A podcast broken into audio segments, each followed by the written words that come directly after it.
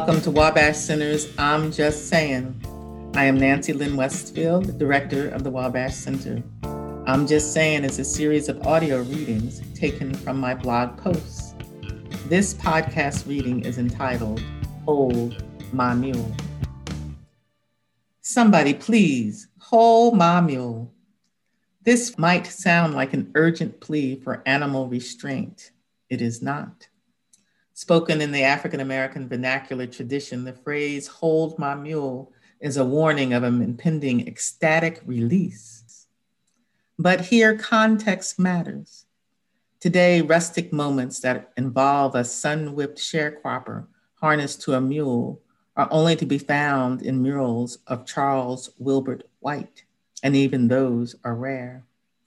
It is in the deep Black folk wisdom, not yet hushed by the street flow of our urban youth, that hold my mule signifies a breakthrough, joyous, adoracious, shoutlicious, and affirmacious, truth revealed, experience of transcendent joy. In the face of such sanctified truth, every atom must come to rest, yet without being stilled. A moment of creative insight, clarity of purpose, any critical happening, then we say, Hold my mule, a declaration to pause for deep prayer, praise, worship, cry, and thanksgiving. Let me reiterate Please hold my mule can signal a moment of urgent trouble. It can also be a call to gather for defense, diplomacy, or a piece of curative business. In any case, to say, hold my mule, signals a leave taken, a break from or with whatever occupies you. It signals a moment of intensity, sometimes awareness of otherworldliness, and always urgency. In my most recent Hold My Mule moment, it happened in the Wabash Symposium with Victor Wooten. Victor Wooten is a five time Grammy Award winning bass player and a friend of Wabash Center. Guided by Victor, our group was discussing improvisation, something I thought I understood. As a group exercise, each participant defined and or described improvisation and then said the feelings associated with improvisation. By the end of the report-ins of our group, we had a tapestry of understandings and feelings about improvisation, very beautiful and informative. Victor, adding to our tapestry, offered this wisdom, and I will paraphrase Victor here. Victor said, Improvisation is in our DNA. For example, those of us who grew up in poor households learned from our parents to improvise. Our parents were models for improvisation and how to create something new. As human beings, we are all really good at improvising. It is who we are. To be alive, you have to improvise. We can improve upon improvisation, but there is no need to learn to improvise because it is what we already do all the time. Babies do not have to be taught to laugh, walk, cry. They improvise based upon how they feel. Your body does not have to ask what or how to feel, it just does. Then, based upon those feelings, we decide how to create, improve, and change. Victor went on saying, Improvisation is not about taking what we know, but using what we know to produce the unknown. End quote.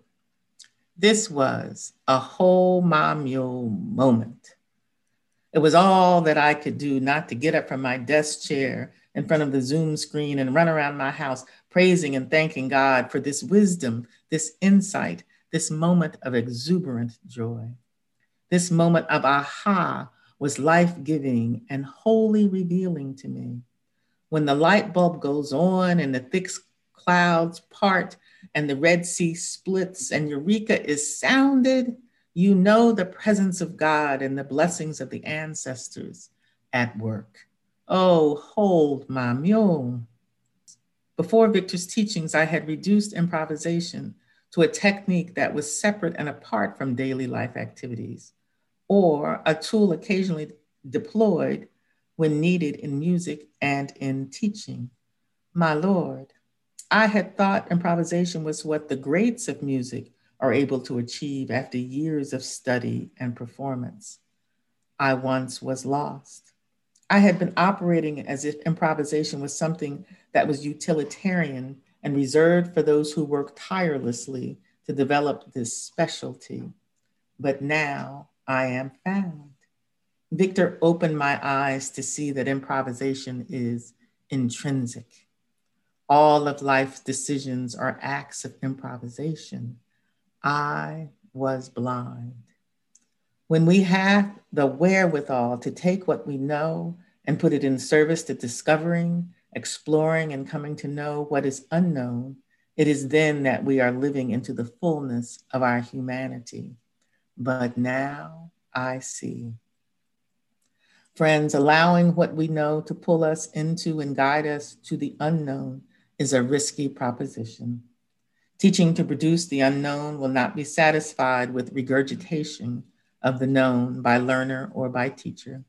It requires teachers who are capable of being aware of and able to be flexible, limber, and open to seeing the miracles, not if they come, but as they come. Teachers who understand their improvisational nature, as well as the improvisational nature of their learners, create through discovery. We understand that, in a sense, it is discovery that teaches. In teaching with this knowledge at the forefront, we are not following a teaching or a learning, but creating a way of being that revels in the joy of the unknown and the newly created. Through many dangers, toils, and snares, we have already come. 'Twas grace that brought us safe thus far, and grace will lead us home. Thank you, Victor Wooten, my teacher and my friend. Thank you so much for listening to this blog recording. This blog in written format, as well as all of our archived blogs, podcasts, and the journal on teaching can be found on our website. As well, information on upcoming workshops, colloquies, seminars, and our regranting program can be found on the Wabash Center website. Thanks to Paul Myhre, Senior Associate Director and Sound Engineer. The music which frames I'm Just Saying is the original composition of our own Paul Myhre. Thanks to Carly Hollinsby, Communications and Digital Media Director of the Wabash Center, producer of this episode. The Lilly Endowment Incorporated is the exclusive funder of the Wabash Center for Teaching and Learning. I am Nancy Lynn Westfield, and I'm just saying and we're out. How was that, Paul?